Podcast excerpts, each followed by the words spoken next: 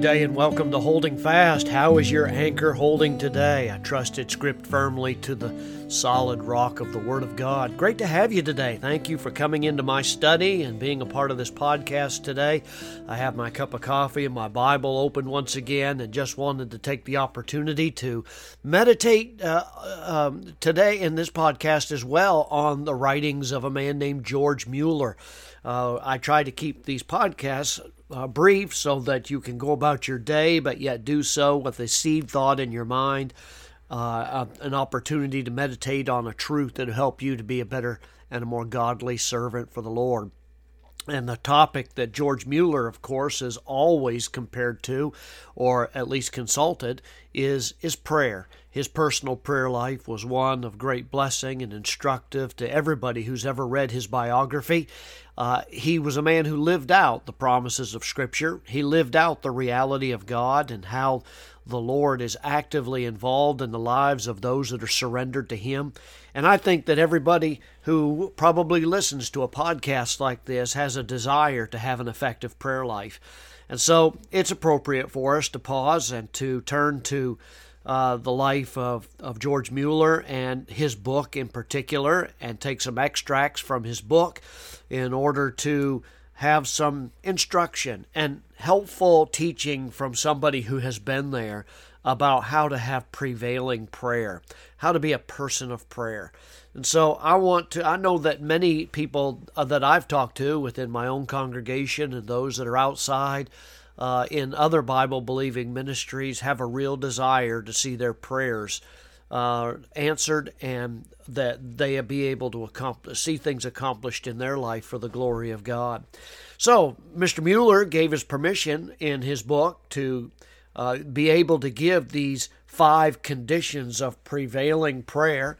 And I noted two of them in the last podcast, which were entire dependence upon the merits of the Lord Jesus Christ as the only claim for any kind of blessing uh, we looked at what the scripture had to say about our praying to the Father in the name of Christ based on His merit alone and not on our making any deals. Uh, prayer is not let's make a deal.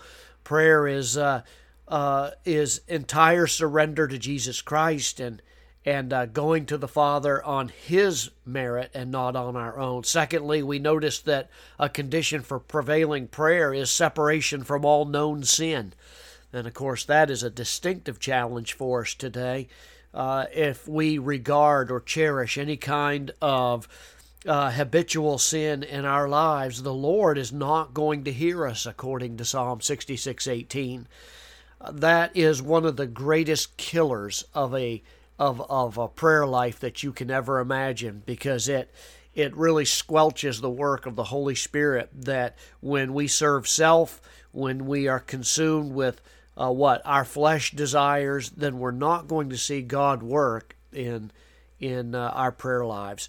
So I encourage you today, if you're really praying about something and it seems as though the prayers are bouncing off the ceiling and you're not making much headway or even seeing evidence of the hand of God in your life, perhaps you need to do a little self examination and or ask the Holy Spirit to examine you, as in Psalm 139 Search me, O God, know my heart, see if there be any wicked way in me, and then confess that sin, because separation from all known sin uh, is the key because so that your your uh, your blessings are not there's no obstacle to the blessings and the answers of prayer that God would give.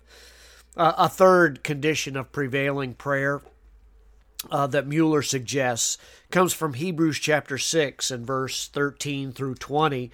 But it is a passage of Scripture that assures us of the certainty of God's promises, that God literally uh, commits Himself uh, to answer the prayers of his people. Uh, and not to believe him is really to make him both a liar and a perjurer.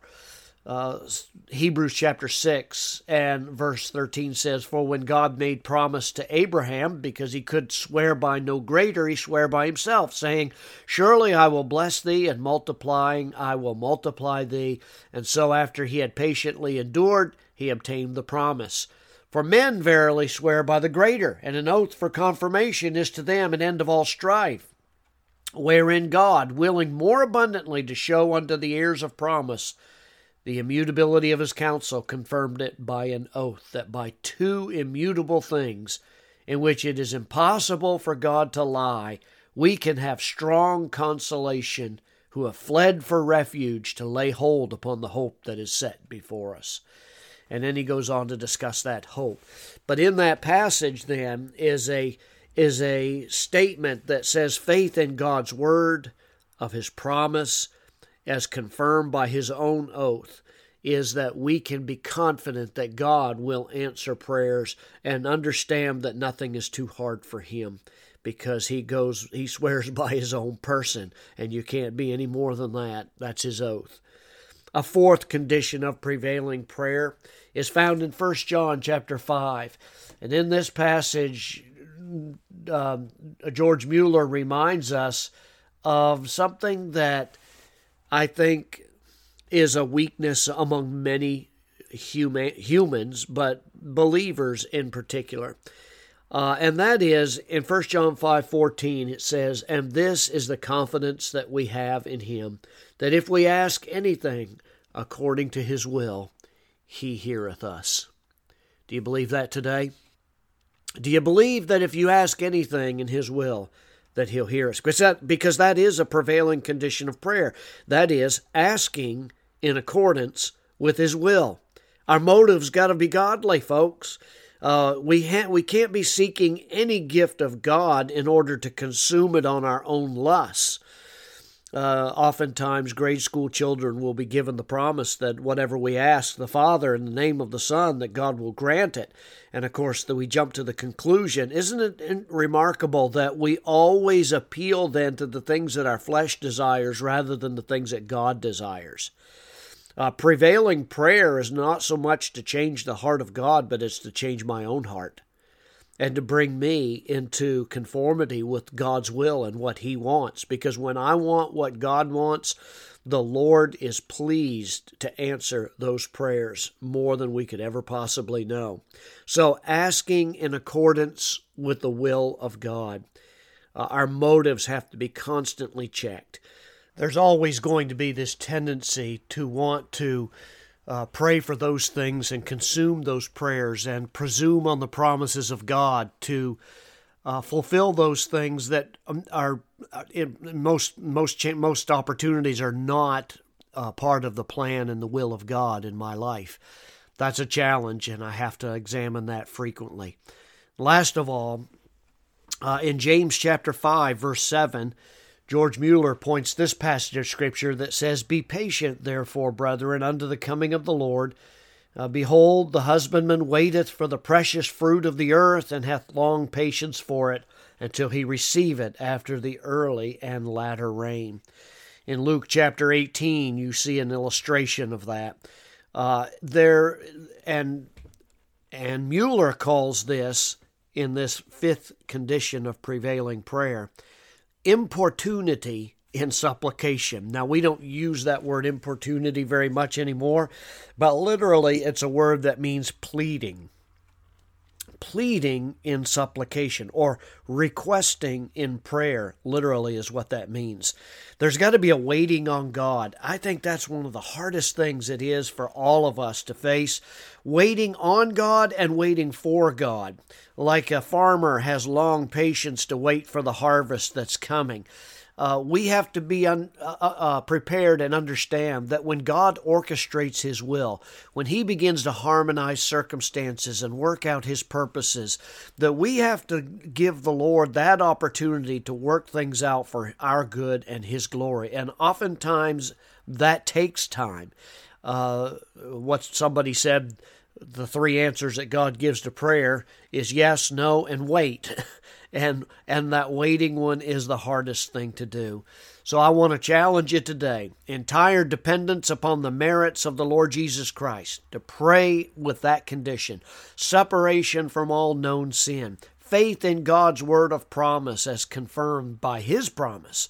Asking in accordance with his will and then requesting in prayer pleading in supplication waiting on the Lord for his answer and knowing that he will respond because he answers and his ear is always turned towards the prayer of his children. Listen, folks, let me challenge you to write down your prayer requests and also the requests of others. Keep a prayer journal. I do. I have a list of things that I pray for. I pray daily for these needs. I will often on Tuesdays sit in my study and I will send out an email saying, I'm in my prayer chair. What can I pray with you about? And when I keep in mind that my prayer is to be aimed at carrying out the work that Jesus did, prayer that He Himself will answer, John 14, 13, and 14 tells us. Remember, you are to live a fruitful and productive life in fulfilling God's purposes, and that's what God has called you to do. Prayer is part of that. I am, I'm asking that the Lord would make us all great prayer warriors. Our world needs it and I know we have a God that answers. Walk with Him today, will you? God bless you.